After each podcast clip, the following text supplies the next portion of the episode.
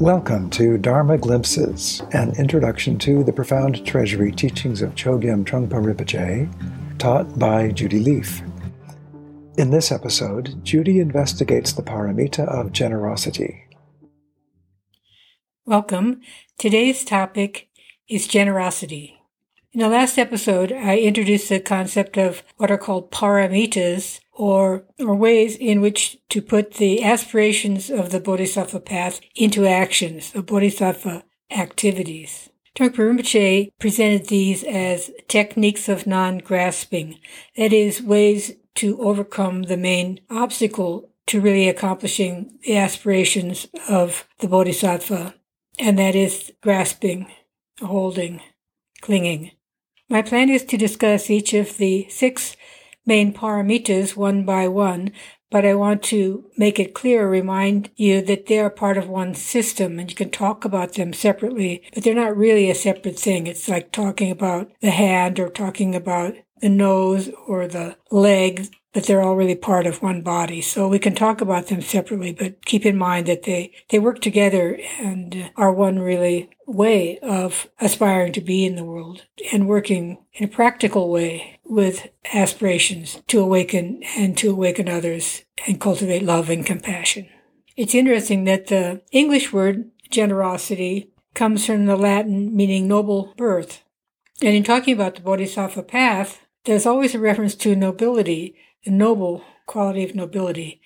And this doesn't mean elitism or nobility in that sense of being kings and queens and all that kind of thing, but nobility in terms of dignity and a noble way of being in the world. A noble way of being in the world is being in the world with a skill and with love and with compassion and a sense of respect for one's own life and the life of other beings.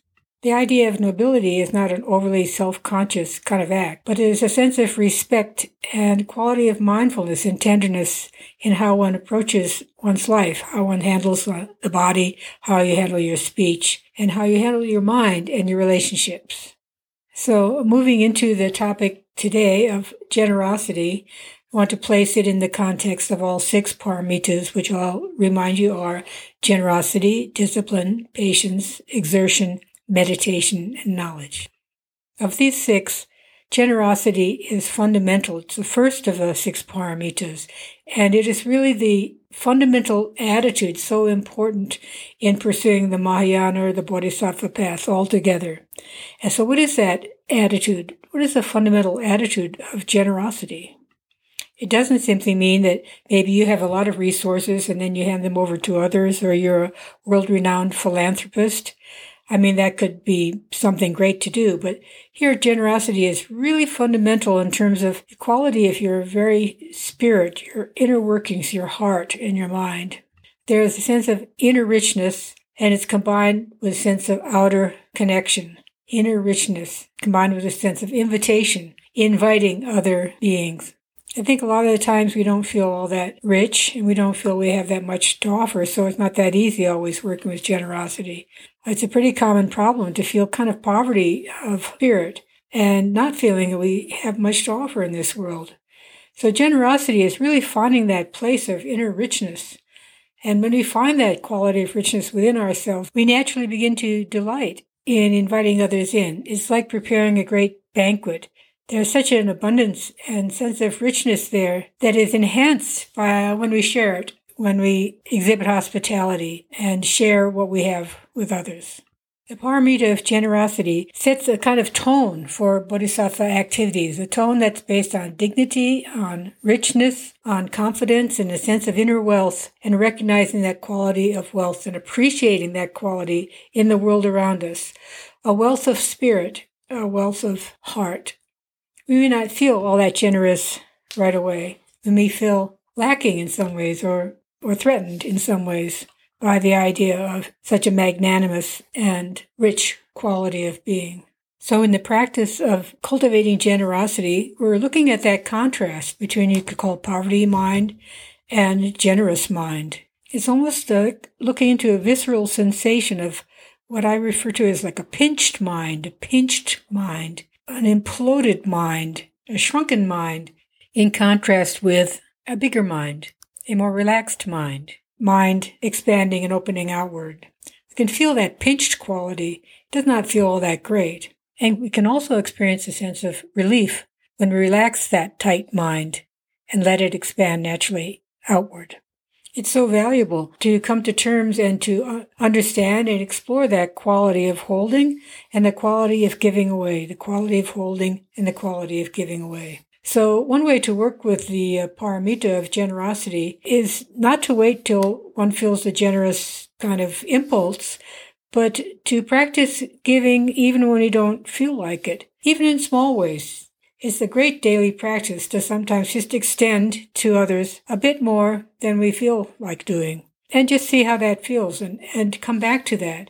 Not to beat ourselves up for not feeling. Naturally, we want to engage with others, but whether you feel like it or not, just do it. And that action begins to bend the mind in the direction of greater generosity. That is, just by acting as if we are generous, we can, in fact, slowly but surely become more truly generous of heart. A thing I really like about the paramita of generosity is it makes clear that, you know, the contemplative path or the bodhisattva path, the spiritual path, however you want to call it, is not based on running from the incredible richness and varieties of life. There's tremendous appreciation of the senses and the colors and the tastes and the textures and all of that. And finding that there is a way to develop such an incredible appreciation that's not based on grasping and not based on rejecting, not based on holding, not based on possessiveness or our own territoriality, but has an entryway into vast, dignified, enriched quality of presence in the world.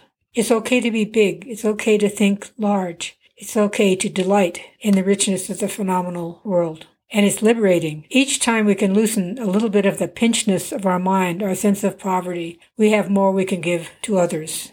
So generosity is a powerful base. It says so much about kind of the tone of the Mahayana, the tone of Bodhisattva path. And of course, I'm talking about working with something that may take a long time to really develop, but it's important to know that there's this flavor, there's this quality, and that there's this possibility within us no matter how small or weak we may feel at any given moment. There is this ground of richness, which really is the foundation for the Mahayana path, the Bodhisattva activity altogether. Thank you for joining me for this glimpse of the Dharma.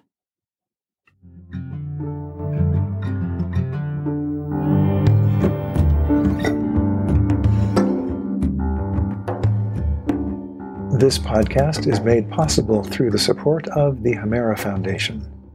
To learn more about Judy Lief's teachings, publications, and retreats, or to contribute to the support of this podcast, please visit judylief.com.